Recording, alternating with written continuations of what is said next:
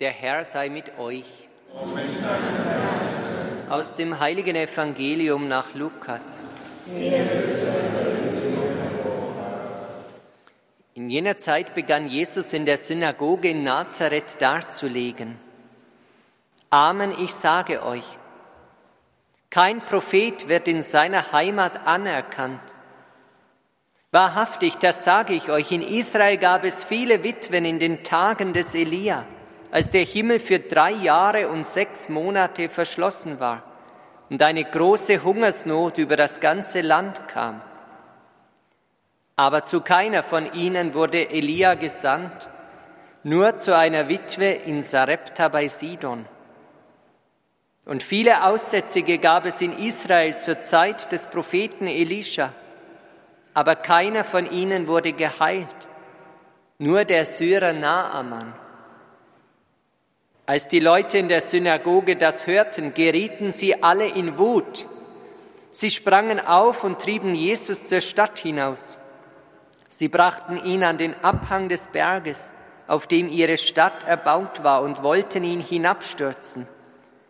Er aber schritt mitten durch sie hindurch und ging weg. Evangelium unseres Herrn Jesus Christus. Lob Liebe Gläubige, von drei Männern ist heute die Rede, aber implizit auch von drei Frauen. Lassen Sie uns zunächst auf die drei Frauen blicken. Da ist einmal beim Naaman dieses Mädchen aus Israel, aus Samarien, das nach Aram verschleppt worden war. Und als dieser Mann erkrankt, das sagt dieses Mädchen so ganz unscheinbar, Wären wir in meiner Heimat in Israel, da gäbe es, wenn man so will, den Arzt, der diese Krankheit heilen kann, der, der Rettung bringen kann. Und tatsächlich auf dieses kleine Wort dieses Mädchens, da bricht dieser Naaman auf, um Erfolg zu bekommen, dass er Heilung findet in seiner Krankheit. Dann haben wir implizit im Evangelium von Elia gehört, diese Witwe. Dreieinhalb Jahre hat es nicht geregnet, weil der Prophet gebetet hat. Dreieinhalb Jahre, wissen Sie, wie lang das ist? Seit September 2019 bis jetzt sind dreieinhalb Jahre. So lange kein Regen. Und da kommt dieser Prophet Elia zu dieser Witwe, die nur noch die Habseligkeiten hat, nicht mehr viel, und der Prophet sagt, mach zuerst für mich etwas zu essen, für den Gottesmann, dann sorg du für dich. Und die Witwe, sie gibt alles. Ganz unscheinbar gibt sie alles. Sie macht dem Propheten etwas zu essen und weiß, sie wird dann sterben, weil sie nichts mehr hat. Es gibt auch nichts mehr zu kaufen. Keiner kann sich um sie kümmern. Sie gibt alles so ganz unscheinbar und tatsächlich wird sie dann ja mit Nahrung überfüllt, überhäuft, weil der Prophet, der Mann Gottes für sie sorgt.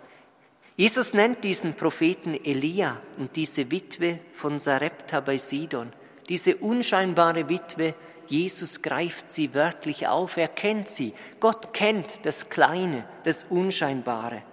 Und eben drittens implizit hiermit genannt, Jesus ist in seiner Heimat und er wird abgelehnt. Und wer ist noch in dieser Heimat? Seine Mutter. Maria, ganz unscheinbar, leidet sie mit, dass ihr Sohn Verachtung und Ablehnung erfährt, wo sie doch weiß, dass Gott Großes an ihr getan hat. Meine Seele preist die Größe des Herrn. Auf die Niedrigkeit seiner Magd hat er geschaut. So diese drei Frauen, die ganz einfach und demütig ganz Großes vorbereiten, nämlich, dass sich der Wille Gottes vollzieht.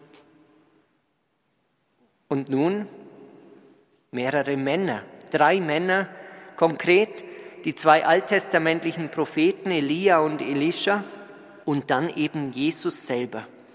Elia, er hat Großes getan, er hat gegen die Feinde gekämpft, er hat gerungen, lieber Gott, was bin ich noch wert? Sie trachten mir nach dem Leben. aber er hat Gottes Willen ausgeführt. Er hat gebetet und es hat Kraft gehabt. Ebenso Elisha, der Nachfolger des Elia, ganz unscheinbar bleibt er in seinem Haus. Dieser kranke Naaman, er kommt mit großem Aufsehen, mit Geld, er kommt zum König, der König von Israel hat keine Ahnung, wie er diesem Kranken helfen soll. Und der Prophet hört davon und sagt, schick ihn zu mir. Und dann geht er noch nicht einmal raus, sondern schickt diesen Mann an den Jordan, er soll eben siebenmal da untertauchen. Und wiederum sind es die einfachen Diener um den Naaman, die sagen, hätte er was Großes von dir erbeten, hättest du es gemacht. Aber jetzt sagt er was ganz Kleines und du willst es gar nicht tun. Als er es dann tut, da steigt er gesund aus dem Wasser und bekennt, Jetzt weiß ich, dass es nirgends auf der Erde einen Gott gibt, außer in Israel. Er legt das Gottesbekenntnis ab, indem er durch die einfache Tat Großes erfahren hat. Jesus selber, Gottes Sohn in Nazareth bei seiner Antrittspredigt, kurz davor, da heißt es ja, heute hat sich das Schriftwort vom Propheten Jesaja erfüllt. Er wird den Armen eine frohe Botschaft bringen, Gefangene in Freiheit setzen. Und als Jesus sagt, in seiner Heimat, da hat ein Prophet kein Ansehen, da zeigt sich etwas, nämlich der Stolz von diesen scheinbar Gläubigen in der Synagoge. Sie wollen große Zeichen sehen, aber sie wollen nicht sich dem Willen Gottes einfügen. Und tatsächlich, sie wollen ihn umbringen. Ich durfte vor einigen Jahren an diesem Platz stehen, wo man Jesus den Abhang hinabstürzen wollte. Es ist so eine Tafel, eine Votivtafel angebracht. Und da wird's wirklich erschütterlich. Wenn das das ist, was einen Propheten erwartet oder wenn man Jesus nachfolgt, dass die große Masse einen aus dem Leben befördern will, einen umbringen will, ja, was ist es dann für ein Los? Jesus nachzufolgen. Es ist der Heilsweg, den Gott uns anbietet, denn auf die Niedrigen schaut Gott. Der Stolz des Menschen wird gebrochen. Und wenn wir uns einfügen, demütig, dass wir den Willen Gottes annehmen, dass er das Kleine groß macht, dass er das Kleine heilt und stark macht, um das Große zu Schanden machen, dann sind wir mittendrin im Heilsgeheimnis der Kirche. Maria, eine einfache Frau als Vorbild, sie erwirkt das Große für die Menschheit. Aber nicht indem, dass sie sagt, ich bin jetzt der große Priester, ich sage jetzt, wo es lang geht, sondern indem sie den Willen Gottes empfängt und tut. Das ist Brautschaft der Kirche. Und jeder, der eine andere Kirche bauen will, der wird zu Fall kommen. Denn Gott, er ruft uns in seine Nachfolge, er hat uns schon erlöst. Wir müssen nicht die Kirche neu erfinden, sondern es braucht Mut, sich dem Einfachen zu, zu bekennen, dass wir Christus bekennen als unseren Retter und Erlöser, der jeden Menschen liebt und dass wir bereit sind zu dieser Nachfolge. Eigentlich könnte man sagen, das, was wir hier erleben in den Lesungstexten, es ist uns als Kirche in den Sakramenten geschenkt. Naaman, auf das Wort des Propheten hin, taucht er ins Wasser. So wird ein Sakrament auch definiert. Wenn das Wort zum Element kommt, dann ist das Sakrament fertig.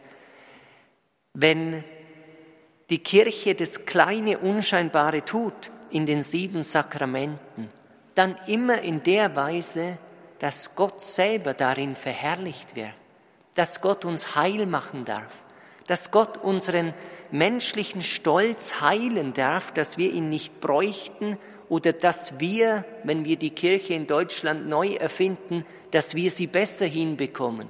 Es ist Stückwerk, das zerfallen wird. Nur wenn wir Jesus in Liebe nachfolgen, dann werden wir aufbauen so dass Jesus am Ende sogar sagen kann, reiß diesen Tempel nieder, in drei Tagen werde ich ihn aufrichten. Er baut seinen Leib auf mit demütigen, einfachen Leuten. Und da, liebe Schwestern und Brüder, da danke ich Ihnen, dass Sie mit Ihrer kleinen Stimme, wie Sie sich vielleicht manchmal vorkommen, was kann denn ich da tun?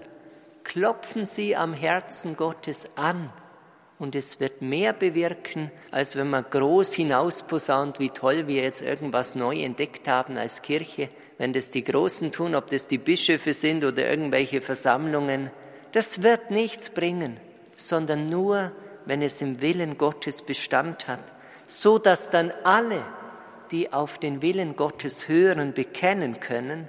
Jetzt weiß ich, dass es nirgendwo auf der Erde einen Gott gibt, außer in Israel, und der ist Fleisch geworden, Jesus Christus. Er ruft uns auf zur Kreuzesnachfolge, die in den Ostersieg hineinführt. Und da dürfen wir weitergehen im Vertrauen, dass auch wenn scheinbar alles scheitert und wir nur ganz wenige sind, Gott wird sich verherrlichen in den treuen das haben wir gesehen in diesen drei einfachen Frauen, die sich einsetzen und auch in diesen Propheten, die standhaft geblieben sind, auch wenn sie nicht die Massen bedienen konnten. Amen.